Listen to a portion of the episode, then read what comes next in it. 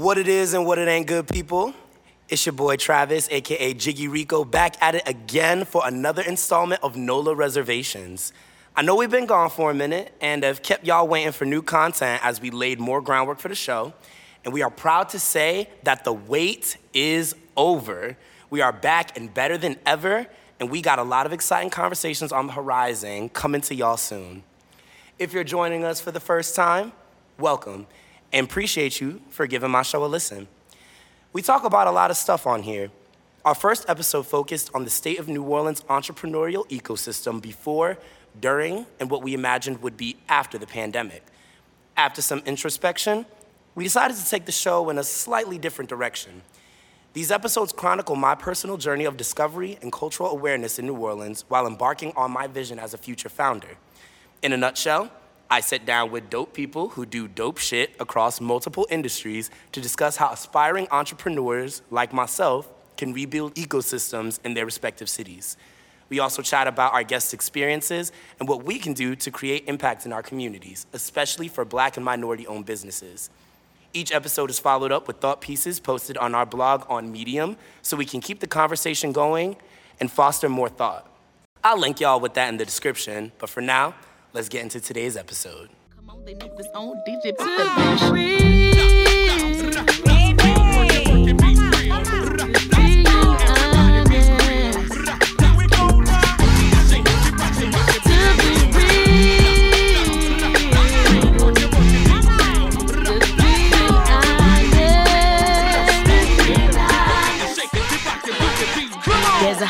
40 by my boy Derek House. Everybody hop up in the back of the truck. We about to head out women, liquor niggas, jiggin' playing jigger. Today, we are reporting to you live from Mr. Wolf Espresso and Art and Design Bookstore here in the CBD. Shout out to the homie Wayne for the amazing space. I have the distinct honor and pleasure of sitting down with an incredible person who has a truly fascinating journey.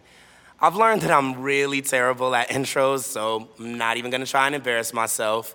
Uh, I'll just turn it over to the man himself to let y'all know what he's all about. Please welcome the one, the only Adrian Mendez. Adrian, thanks so much for joining me today, man. Thank you, thank you.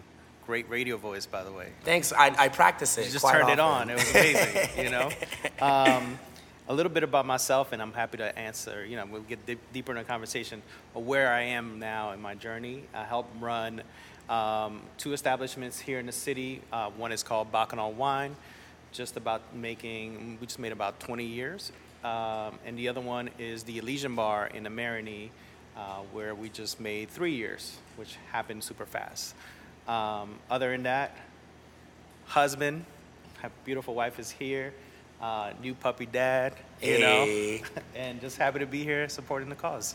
Absolutely, man. Appreciate you so much for joining us. Um, so, why don't we get right into it? Let's do it. Uh, to kick things off, why don't you tell us a little bit more about who you are? What are the things that you're passionate about? What are some of your motivations? And how do you like to spend your time outside of your daily grind? Um, I'll, t- I'll tell. I'll just share a little bit about my story, about how and that how that influences what I like to do and, and where I am now. Uh, so, um, originally, my family's from El Salvador. Uh, I was actually born in Nicaragua. Um, we were just in El Salvador. My parents were in El Salvador, and it was right in the early 80s. Civil War was going on. They were very involved in kind of the Civil War side on the left side, on the guerrilla side, and had to leave the country. So when I was born in Nicaragua, we lived there for about eight months, and also had to flee that country as well. It was in full, full war fledged, and then we ended up going to Mexico City. Um, I ended up living in Mexico City for about three and a half years, and we were very fortunate as a family that we were granted political asylum in Canada. So we moved to Montreal when I was about four or five, and my sister was born in Canada. Move, yeah, that's you know kind of the whole different countries, Yeah, you know, very yeah. fast. And uh, actually, French is my second language. No way. Before Yeah. English. Before English, yeah. Oh, wow. I didn't speak a lick of English when I moved here at 10. That was in 92. Um, yeah, so luckily ended up having, you know, a city like New Orleans to come to where there was a little bit of French influence. Yeah. Ended up going to a French immersion school uh, that I didn't have to lose too many grades. Uh, and yeah, so got to New Orleans, established roots here. My family all made their way to New Orleans in a very different way as well. Yeah. And the reason we ended up coming here is because my uncle uh, opened a restaurant here. It's called Taqueria Corona. Just made 33 years. We're on magazine, and it really brought the family together. That's and awesome. in, in, in many ways, where I am now has a lot to do with that establishment and building a family business, being part of a family business, trying to escape a family business, and coming back to the industry that the family business is in. Yeah. So, um, so yeah, and I grew up in New Orleans, love it. Uh, my high, my wife and I went to high school together. Aw. You know, uh, I tried to leave New Orleans, but it kept calling me back, and so been here. Um, went to school in Chicago, came back post Katrina. Like actually, I came, I graduated in 2005. Katrina happened that August. Uh, house got flooded, businesses were flooded, the whole nine. We went to Houston, try to figure things out, and I think that's really where it triggered me to really think beyond what, what was in front of us. My family was able to come here to this country with nothing and really establish themselves. Yeah. But we also got everything pulled from under us very quickly, and a lot of that was we had businesses that were tied to a geographical location, mm. right? And so that was very like scary. In that moment, um, at the time, I think I was the only college graduate in the family, and it was like, what are you gonna do? you know, what what's the next that, move, that right? defining moment where you're gonna Right. figure out what are you gonna be and what are you gonna do with the rest of your life. Exactly, and thinking through what that exactly, what does that mean, and how do you kind of open up more doors for people? Yeah. Um, so we're fortunate enough to come back to the city, reestablish it. Uh, ended up moving to New York for a little bit. Thought about law school. Wasn't for me. I worked at a worked at a corporate law firm. Realized that it was not for me. Um, but when I was in New York, I really was working really hard. It was um, at the time it was basically like working at the Goldman Sachs style uh, corporate office, and I would come back to New Orleans and just see how just how fucked up the city really was. Yeah. You know, I was here through the storm.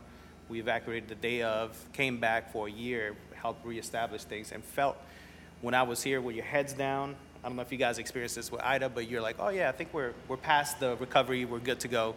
And then you go to a hyper functioning city like New York, and you're like, and come back, and you're like, yeah, this place is still, we're still way way devastated. Yeah, needs a lot of support. So, and, and when I was in New York, I was like, why am I working this 80 hours a week for this corporation? Doesn't give a shit about me. And I can at least spend a couple, a year or two putting in work to the city that I love that's given me to, so much. Yeah. And it's given some, my family so much. So in many ways, the story that I'm, that carved it itself out was very much how New Orleans kept, is been part of my journey. Um, I was very passionate and still am very passionate about public education because that's what allowed me to be where I am. Yeah. Uh, so I ended up coming back on a whim after a year and some change and decided to work in education. And I didn't really have a place. I just answered a bunch of Craigslist ads.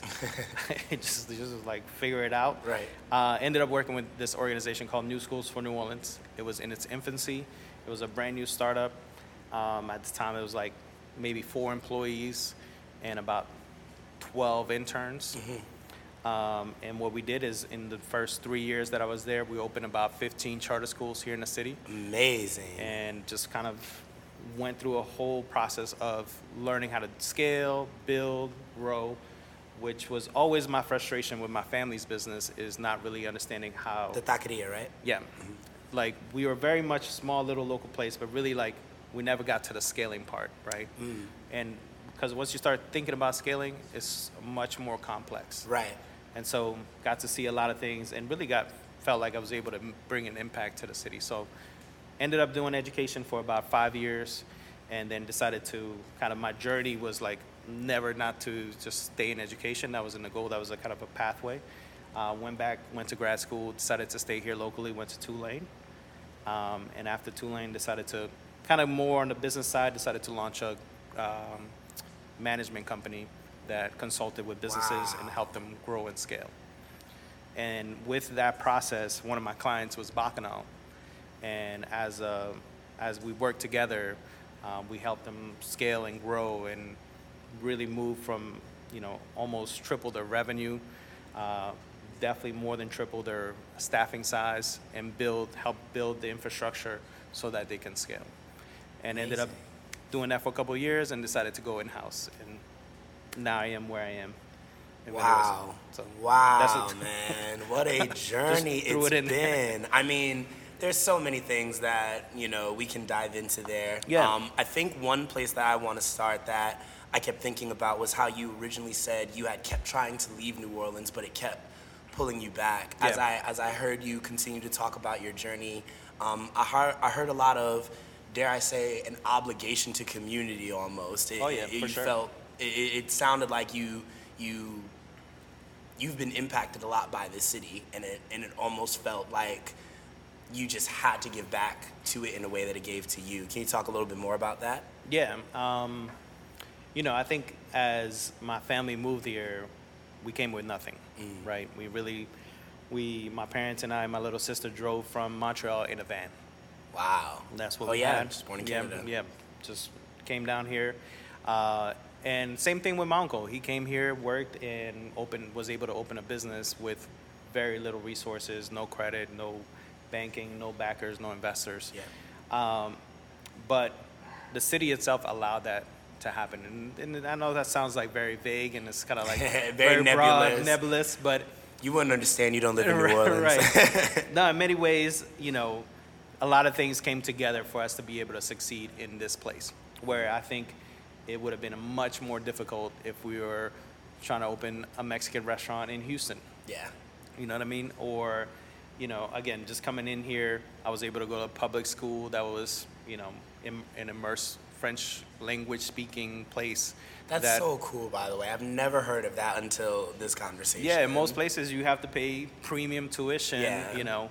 Or it's a Uh, private school. It's a private or- school, yeah. It's a it's a real, um, and this is a small city where we were able to really like build roots. Yeah. Um, in a quick time, and I never really appreciated New Orleans until it was taken away from me, and by that it was Katrina, right? And I think that really opened my eyes to how much the city really gave to me. Um, in many ways, you know the the day-to-day things that you do that you forget and you take for granted like the barista you go see Yeah.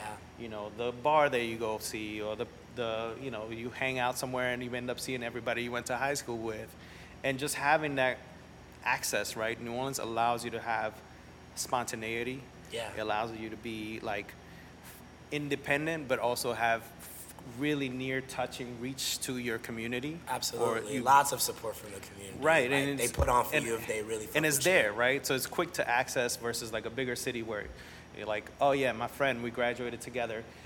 We're gonna meet two months from now. We're gonna do a Cal invite, and we're gonna see each other for happy hour Right. on you know January fifteenth Yeah. because you're so busy and you can't really get around to really spend time here. And a place like New Orleans, you're like, yo, we're all hanging out, come through, and in 30 minutes you see, you know, half the people you know because they just decided to do come Yeah. by. So, They just pulled up. so New Orleans has been like that place that allowed not just for me my personal growth, but also for my family's growth. And I think it's it's always given us, and so I always felt and still feel obligated to give back to it as much as I can. Absolutely, man. Wow. That's, I mean, I've only been here for about a year and two months now, and it's been during the pandemic. And I've, I've really enjoyed myself. I've learned a lot. I've seen a lot. I've connected with a lot of people. I've launched a podcast. Yeah. I've dropped an album. You know, it, there has been a lot of opportunity that this city has given me, and that's only, that's been during a, a national pandemic, Right. a- an international pandemic. Right. So it only it only makes me more excited, more curious about what this city can actually open my eyes to and what opportunities can more naturally unfold when it's, you know, back to how it originally was, quote unquote, you know. Right. Absolutely. It's Uh, welcoming, right? It just yeah. walks, it opens doors. Yeah. Um, another piece that I wanted to dig into from from your intro, you've touched a lot of different markets and industries. I mean, I heard uh, food and spirit, I heard hospitality, I heard education, I heard uh, consulting. So you never felt limited in one path. You you've always felt like you just whenever you felt like doing something, you just would up and do it. I mean, what kind of made you shift around so much? Yeah. So None of this was was pre-planned or preordained. Yeah. It was more like a lot of times the shifts happen.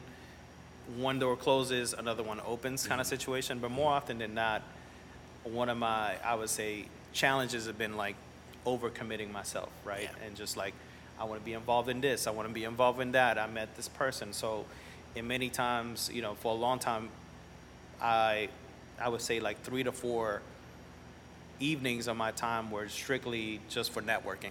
Mm. Either meeting new people or like continuing that relationship with, with others, going to events. And you Um, block out that time, like this is what I'm gonna do from this time to this time Yeah. on these days of the week. Yeah, Wow. yeah. And I, I, the, the hack that I came up with when it actually matters, when you're actually doing business, don't go to lunch, don't go to dinner, do breakfast. Interesting. Do breakfast. Do breakfast. Say Not- more about that. Eight o'clock. Eight o'clock, everybody's gonna be like, why the fuck am I here? Let's get to it. Yeah. you know, and it, or there's something else happening next, right? So, Mm. I think the there's a there's a duality of like having a, you know, a Friday leisure lunch in New Orleans, Yeah. which is great, but also when you're trying to get things done, a quick breakfast meeting, Yeah. one hour, and you have somewhere else to go. That's been my kind of my way to be more effective at that. But um, as I transition through through different things, I think it's also like just my curiosity of like what else can I do, right? And so sometimes certain things feel very people want to put you in a box, Mm. but more often than not, you put yourself in a box, and you're like, okay, I'm comfortable in this space, and this is what I've learned to do. Yeah. So let me just keep doing it. Let this. me just keep doing it. And I've seen plenty of people that like 10 years down the road are like, I hate what I do. I don't know how to get out of it, you know, how to transition out of it. Um, and for me, I it was always like, okay, let me try. I was always kind of doing multiple things at once. Yeah. And I wouldn't necessarily call it a side hustle per se. I always had like more of a career oriented role where Right. I'm, you know, senior management where I'm don't necessarily Something pragmatic or Right. practical. Or, Exactly, but it's also like, all right, I'm gonna take on this special project, right? Mm-hmm. So if my friend who is working at the city says, hey, I need a consultant for this project, are you interested? Sure, let's do it. Yeah. So oftentimes, is that saying yes to things has led to opening more doors than not. Another piece that I wanted to dig into, you know, you talked a lot about your family influence, though when it came uh, time for an opportunity to say open a new, or, or I'll say to to start a new business, Mm-hmm. you didn't go to well, let's just do another taqueria. You Yeah. decided to kind of branch out in a different direction. So what what inspired that decision? Um, it wasn't, it, it didn't go that linear. Ah, right, right, naturally, nothing ever does. No, no, but um, you know, I think when I actually when I moved back to New from New York, um, I wanted to do work in education, and I also, at the time, was thinking about opening uh, a taqueria, right? Because oh, so that was on. there the was a moment. There was a moment in time. This is like in my mid 20s, and what I saw, what I was working in New York, was like people that were at the time very, very miserable, making $150,000, which at the time was a lot in corporate law, and just being like miserable, like two years out, get out of there, go find something else, and then like if you made it to the top, you're making, you know, serious money. You're making over a million dollars, but that climb to get to 10 years out is like brutal. And I was like, well, at least the quite the first climb. Yeah, and like and going back to, you know, thinking at the times like, should I go to law school? Should I go spend three years and then come back to do this if this is the top of the game? Yeah. I was like, I could just go slang some tacos and make way more money. Taco slanger. Yeah. He makes a lot of money. You know? make more money, have my own freedom, right? Uh, make my own rules, you know, not have the stress of having to work in this very uh, intense environments. Yeah. Obviously, that's simplifying because nothing's ever simple. Ever. Everything's hard. Uh, if you really get through it, it's really learning how to work with the hard. Mm-hmm. Um, no, man, I, I stayed away from hospitality in many ways just because I was like, kind of was, I didn't have a choice to get into it, Yeah. right? I grew up, I think by the It's your namesake almost. yeah, like when I was 12 years old, I was working in the restaurants, Yeah. you know. Um, but I always felt like every time I was in the hospitality space, it felt comfortable, but also felt very like easy in a way, Hmm. right? Because it's like riding a bike. And s- I mean, I guess, I, I guess I will not say that No, no, because no. I don't I don't actually know the intricacies. yeah, but, yeah. You know, you easy not to execute, but it's just comfortable, right? You're like, Yeah. all right, cool. We're, you know, like there's certain things like, you know, you work nine to five versus in a restaurant. You know, your fr- your Friday is, you know, you don't have your Friday, right? Yeah. You're working late. Um, but there's also like a very gratifying part of having that, you know, service that goes really well, Mm. or having that uh, those guests re- that come back and back for what you're offering, and just you know like that um, just satisfaction that you can provide in many Yeah. ways from the craft that you're putting together as a team. So Yeah, I mean, you know, to that point, I, it is very clear that hospitality is major in New Orleans. I mean, Yeah. even if we just take away like you know statistics about the businesses and the hotels and the you know luxury living, if we just you know isolate the whole concept of how well people know each other just by simple human to human interactions Absolutely. and face to face conversations, meeting somebody at a bar, you know, like those are the things that stick with people. Those are the Right. things that people remember about each other. Those are the things that make people want to interact again. And and so it obviously would make the most sense, you know, to try and like dig deep in that. But also in that vein, did you find that challenging? I mean, it's a very lucrative type of industry here in New Mm. Orleans. I mean, did you ever find it did you ever have those moments where you're like, man, fuck this shit. I don't even want to do this no more. I've had that moment with everything I've done. Oh yeah, well, let, yeah, let's talk and many, about that. and Let's many, and many that. times, yeah. Um, I think you know, there's two pathways that I see, right? I think it's like, and this is where, where I am in this moment, right, is owning businesses, right? Establishing businesses, small businesses. Yep. To what end, right? And I think for me, it's just to the end of having more freedom, right, Mm. with my own time. And Yeah. for that, it's not very easy to establish, but you can build structure. Yeah. Right. And it's learning how to build structure and getting good at building structure and building teams is. And I haven't figured it out. I'm still trying to. Every it never ends, but. Um, but I think it's really what you do with your money and what, or what you do with your time as you are running businesses, as you're working the corporate job, as you're doing these things that are is more tangible, right? Yeah. And I think it's really like taking care of the basics, whatever your retirement process looks like, whatever you're putting into real estate, whatever you're putting into the portfolios, all that gives you some financial freedom. And Yeah. having financial freedom, I think, is a goal for many of us. Absolutely, And- definitely for me. Yeah, yeah, exactly. And it, but it won't come, in my opinion, it's not going to come from one place or another. Yeah, It's really about building that lifestyle, and wherever you are in that journey, getting savvier and savvier on how to do that for yourself and mm-hmm. repeating it. And ultimately, at least for me, my goal is to build and establish generational wealth. yeah, And for that, you really have to have like more sophisticated way of thinking on what There's so many wealth more looks layers, like. right? Yeah. It's it's about your feeding your children's children's children's Right. children's children. right, right. Ultimately, right. That's um, so. I think to to your question, I think nah, restaurants is not the easiest path forward, Yeah. right? We just had Ida. We're out of business for a month, right? We just had a pandemic, right? So there's a lot of roller coasters in brick and mortar businesses overall, Yeah. right? Um, not to say that being online is escapes you escape all of that because that's a really hard climb as well. yeah, Um, but I just go back to what's hard.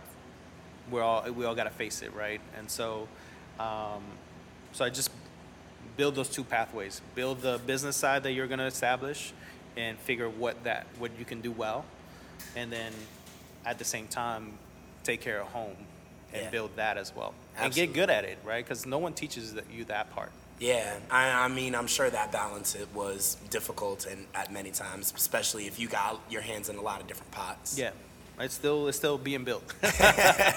I'll tell you when I'm done. oh yeah, man. Well, I- I'm looking forward to hearing about it. Yeah. Um, on the on the other hand, you know, I'm also sure that there were a lot of moments where you felt really affirmed that, oh, this is where I need to be Mm-hmm. at this time. This is the impact that I'm meant to create in this space. Um, can you tell us a couple of those moments, some of those highs where you you felt like you were really aligned in where you were and what you were doing? Yeah, I could tell you a couple. I think one that always comes back that is very like near and dear to me personally uh, was when we opened our first school, the first day of school. What school was this? Uh, this was Akili Academy. Uh, it's now in it's in the ninth ward. At the time, it was in Gentilly. We're a modular campus. Gotcha. Uh, this was in 2008. Okay. It was a kindergarten and first grade, and it was after a year of doing an incubation program, recruiting, hiring. You know, I was not a, I was supporting the founders, um, and it was just a full year of is this shit gonna work out? You know, and a lot of people committing their entire life and career to try to make this work, and just having that first day of school where you're like, holy shit, people showed up, kids showed up, and they're ready to be taught, and everybody's in their uniform, and it's like a real thing. And so, when the other times that I've had something like this happen is when when I've had my hands in a startup, right? When I've had my hands in like, we put these plans together. We, you know, I think the first day at the Elysian Bar was one of those as well, where, you know, we we went to bat in terms of our contract negotiation. It took about six months, you know, up more like four months, but it was intense four months. Um, it was, you know, finding staffing and Yeah. creating menus and you know recipes. A lot of high growth. Very fast, very quickly, and then guess what? People showed up.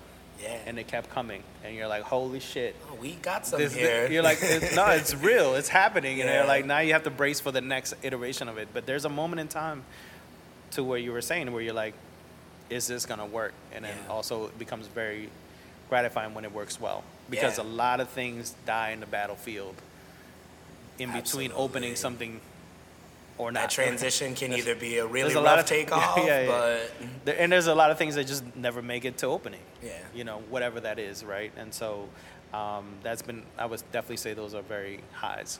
Nice, nice. Thank you for sharing that, man. Yeah. So um, I'm also curious because you've had your hand in so many different pots. Do you feel that there were certain industries, certain markets, or certain roles that you've occupied in which you've created more impact than some of the, the other ones? Like, what what in what spaces do you feel like you were able to, I guess, add the most value to your communities? Because it seems like that is something that you set out to accomplish in no matter the endeavor, like that's the through line that I'm constantly seeing is, is in some way benefiting the people who are surrounding me or the or the places where I come from. So, do you feel that any of those um, any of those spaces you've occupied has moved you closer to that than some of the others? Can you tell us about that? Yeah, I'll, I'll answer that in two ways. One, there's been the immediate impact, and there's been the longer term impact. So I'll go start with the immediate one. Yeah. Um, when I was in education, I would say my role, I was a strategy director, and I helped with the building and growing, and it was very much like an intensive incubator of starting things. You know, every school was a five million dollar business with you know 50 employees, and now you got to figure out their insurance. You got to figure out all the taxations. You got to so everything was a brick and mortar. It's like launching a business constantly, right? So on especially on the side of where I stood, that's that was my job is to figure that part out, right? Yeah. Whether it was big contracts or small contracts, how the kids get picked up, to who's paying for you know the security guards, et cetera. Yeah. And in that process, not only did I open those schools, but I also was very involved with the other openings of other schools and just kind of in that education community. So I would say probably in that time, um, as my role became, because I sought it out and no one gave it to me, Yeah. um, very much a connector. And in that time, I would say probably easily three to 400 people I helped connect to direct getting hired and, and getting jobs Right. just like, hey, I moved in town, I want to be in education, blah blah blah. Yeah, boom, here you go. Boom, here's a job. Yeah. Boom, you know, very quickly. Get a job. Right. Get a job. and you know, and a lot of times it ended up being that these two, you know, whether the person I was looking for the job and the place they were placed were, they were great fits, and oftentimes they just didn't know how to get to each other, right? And so I was able to influence that a lot. I was able to help out a lot of the vendors also that were locally established, that were from New Orleans, to try to get them into the contracting world with these schools, because schools were like, I need a bus company. I don't know where the bus companies are. I just know this big behemoth one. I was like, well, there's a local one. Let's help you get connect with them. So I would say that was definitely like the quick easy impact. Yeah. The long term impact, which is something that I'm working now, and I think it's something that I have my. It's it's more challenging, but I think I have more. Um, as part of my day to day is with the restaurants that I'm helping run now is very much like establishing a great work environment for every staff member that we have. Right. So building a, a work environment where everybody feels safe, everybody can come in and, and be successful at work. Yeah. Feel included. Feel, Feel, like they belong. You know, and an equitable workplace. Absolutely. Love um, that. Within the chaos of the hospitality sector, within the structures that have been around for a long time, those are the things that I think are much longer impact things that I'm working on, right? Mm. So it's less of like, hey, here's an email, let's get you to this, let's get you this job, and I'll see you later, versus like, all right, how do we improve every day? How do we grow from this? What Yeah. are we doing? And reflecting, and it's also more vulnerable, right? Because Yeah. you're like, shit, I thought we were doing this right, but guess what? We have to go back and figure it out. Right. You know, I'm really happy that you brought up, um, I'm really happy you answered that question in the ways that you did as far as immediate impact and longer term impact. And, you know, I really particularly resonate with what you were saying about, um, you know, within, within the education sector, how you have those moments about is, is this going to work or not? Is this actually doing what I mean for it to do? You, you know, before the role that I'm doing right now, I worked in uh, I worked for an education consulting nonprofit That's right. here in New Orleans, and I was a project manager. And so, you know, during the height of the pandemic, I was able to see shorter term projects. I was able to see money allocated a lot easier, and I heard a lot about um, I heard a lot about stories with students who were really struggling. They were they were you know. 12 year old kids who are failing their classes and their teachers know that they're good students, but they're not doing their homework because they got to take care of their two or three younger brothers and sisters while their single parent is an essential worker. And so, you know, I got the opportunity to see how these projects that I'm managing and how and what we're manifesting and and these connections that we're making to consultants are positively impacting schools. And that was a very big driver for me to keep the work going because before my eyes I'm seeing the literal work that I am putting forth is improving somebody else, is improving a student's life more importantly who really really needs it. So, my question here, you know, that was my drive, seeing that immediate reciprocation. Absolutely. I can imagine that for a lot of the longer term goals or for or, or the groundwork that you lay for something greater to happen. Maybe not even within the time span that you're going to see it come into fruition. I mean, were you still driven to that end? I mean, what was the thing that actually was driving you, if not like an instant gratification that what I'm doing is having some sort of immediate positive impact? um, So I'm gonna answer this two ways too. One is continuing the road of that more impactful gratification, right? Yeah. So what I've carved out for myself when I have the time is to be able to share as much as I can with people. And particularly about business, right? Uh, and not that I know everything, it's just like here are the lessons that I've learned. Yeah. And this is what I've seen. Happy to share it with you. Um, whether it's being on a board or, you know, meeting somebody else that's like going into a startup or building something and just saying, hey, these are the things that I've, that I've seen or how can I help you? Uh, oftentimes it's a couple more involved than just a lunch meeting or breakfast meeting or anything like that. But it's just like building relationships with people that are kind of in the lanes that I, a personally bring me a lot of personal gratification intellectually, right? Um, but on the other side, in terms of like the long-term gratification, I think part of wanting to build generational wealth, wanting to um, build institutions, right? Yeah. I think that's what that's that's where my mindset is now. Is like if we can, how do we build an institution, right? How do we put it together? What does it take? How do you come? How do you end up being a you know a place like Commander has been 100 plus years, right? History changes very dramatically, but where are we going to be 50 years from now? Yeah. and how do we put the pieces together now? Um, and guess what? It might not be here tomorrow Yeah. because nothing's promised. We already seen it. But now, I put the intellectual effort and also the resources and the team to actually try to decipher that, right? And that learning that that learning journey can be applied to other things. Yeah. And I, at least that's how I think I see things. Is like, okay, if this box thing gave, you know, didn't work out, what did we learn from it, and how much did we advance our knowledge as we were trying to decide to do it? Yeah. Wow, man. Um, I mean, uh, I could I could keep digging into so much there as well, but I'm I'm gonna switch gears Yep. instead. I, I wanna um I wanna learn also a little bit more about things that you're looking forward to, things that you're excited about. What are some uh, dope things that you have going on for some of your businesses that all of us could look forward to, and that um, that we might be able to also support you with as members of the community? Um, that's a that's a, that's the hardest question you've asked. um, in particular, I think you know when you're he- right now my head is a little more down, right? So I'm like, Right. all right, let's get this you know recovery going. We've had the pandemic, we've had Ida. It's Yeah. just like, how do we reset and how do we set a foundation for longevity? That's really what's that's what gets me up in the morning. That's what excites me. Yeah. Um, in terms of beyond that, I think pre-pandemic we're very much in a pathway of scaling some of the businesses that we have um, and growing them, and so I think kind of getting back to it, but honestly not in the way that we were, we were thinking about it. I, when I say we, is my team and I, and and business partners and kind of the executive team that's been involved in what we're doing. Um, honestly, the where I'm at now is deciphering what is a smart way to scale Yeah. and really reimagining what scale means for my personal life, Nice. right?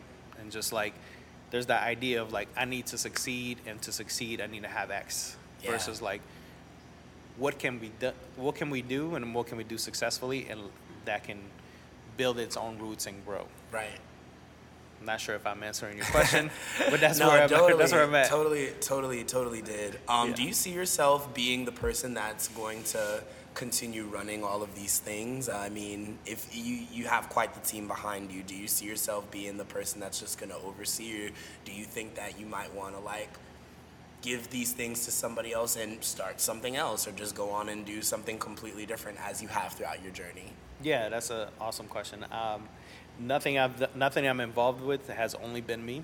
So there's always a team, and I think that's the that's something that I look forward to is continue to build teams and take on new projects. So yes, to to everything you All said. that, yeah. Um, but I think it's just like how do we how do I build and how do I get involved in building new teams Mm.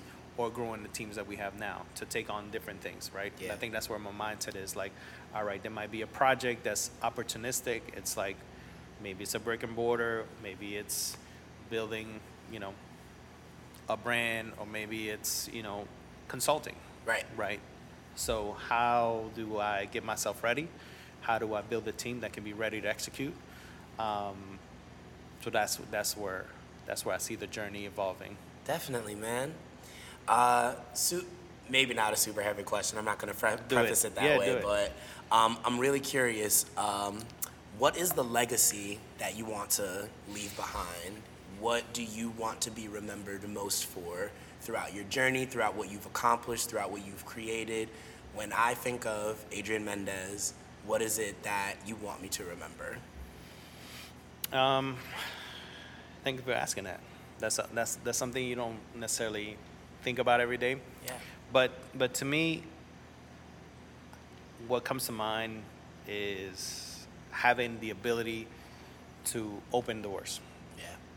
and not only open doors to like what I was referring to, like the quick connector type of thing, but like really helping people with what I've learned through my journey. And if we really get specific about it, what I want to be impactful on is getting more Black and Latinos to be owners That of businesses, Part, that part. build their wealth, build it smartly. The hardest part is not making it; it's keeping it. Mm. We don't talk about that, and so say that again for the people the Yeah. yeah, we you know cash comes, but it goes fast. right. And so, how do we keep it? How do we establish these roots? How do we build like real deep understanding of what goes beyond of what's in front of us, right? And how do we help each other? I don't have all the answers at all, but I think my legacy, I would like it to be someone that's pushed the envelope to get more of us on the other side and have that side like get us beyond with what we have now, Yeah. if that makes sense. No, it definitely does, man. It definitely does. Um, I think we're kind of moving closer to the wrap up of this Yeah, man. conversation, man. and it's been super duper dope. Um, kind of as just a a, la- a final one for all of us who's listening.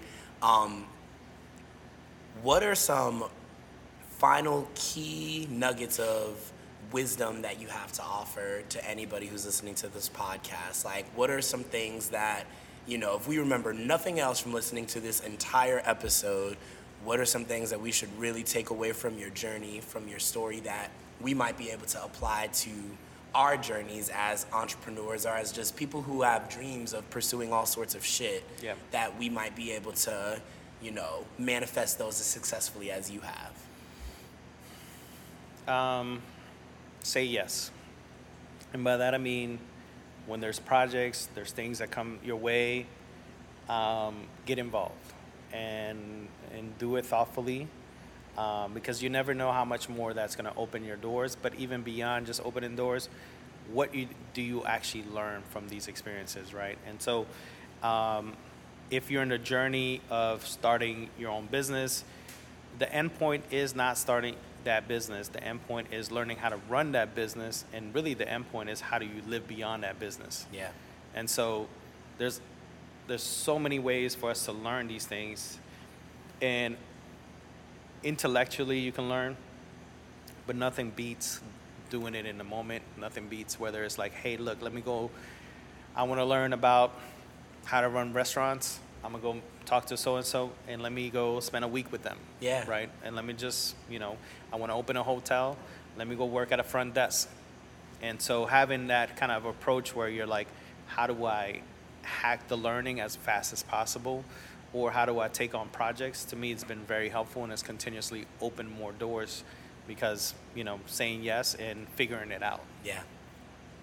Yeah, man. Wow, I really, really appreciate that. I'm, I'm certainly going to apply that to my journey. And oh, I mean, before I forget, clearly, as uh, I am an entrepreneur that is that has these big, hairy, audacious goals of putting something beautiful into the world. Absolutely. Um, I want to keep having these conversations with dope people doing dope shit. Yeah. Uh, who else do you think would be like good people for me to bring onto the show? Man, uh, the first person that comes to mind, and it's more of on a creative side, um, Javon DJ Rockaway. Oh, nice, nice. He's a creative. He's kind of built. off off off the off the podcast we have uh, my homie andrew albert who also hosts his podcast saying no do not give this man my guest for my Don't podcast do it. Don't do it. Um, but I also would shout out one of my really close friends who's in Houston. He's not in New Orleans, but um, he's kind of had many iterations in terms of careers from finance to operations. And now him and his wife are running an incredible, successful real estate business that kind of spreads from development to real estate um, agent agency and, and brokerage. Um, and it's been really cool to see people that kind of built their own journey. right Um, but I got plenty of names. But the creative side, the creatives make very special things happen. So absolutely that's what my respect is. for sure. Absolutely.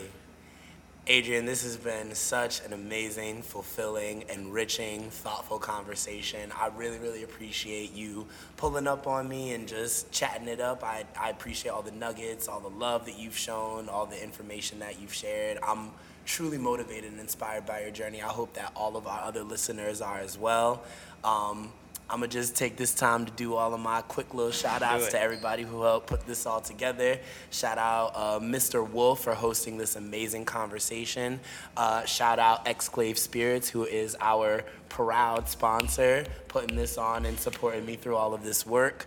Um, and shout out to all of you who are listening, man. This is something that I am creating from my heart. It's a journey that I'm trying to kind of put out into the universe and hope that it's going to make something positive happen for somebody else. And I really appreciate you for uh, helping make me helping to push that a little bit further, Adrian. No, So thank you for I appreciate creating it, this. man. This is from your brain into reality, and that's what you said yes to making it happen, right? And Absolutely. You put in the work behind it. and It's awesome, and I look forward to seeing the evolution of this project, and you know, seeing how much we push it. Thank you, man. thank you. I really, really appreciate it, man. Uh, to everyone at home, thank you for listening. This has been another episode of NOLA Reservations. We'll see you next time.